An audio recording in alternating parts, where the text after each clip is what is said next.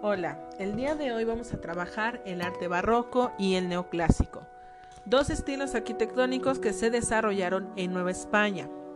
Lo que debes de hacer en esta aula es explorar las dos imágenes que te dejo y los dos títulos para que puedas llenar el cuadro que te mandé el día lunes.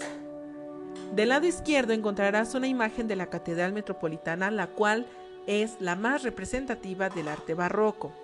En esta imagen encontrarás un video donde vendrá el personaje principal de este arte, así como algunas instituciones, además de la catedral, que son representativas de este arte y características en general. Del lado derecho tienes una imagen del Palacio de Minería.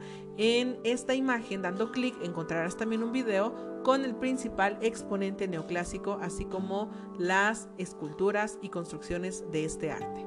En los títulos te enlazará a una página donde encontrarás las características más específicas de cada uno de estos estilos. Nos vemos.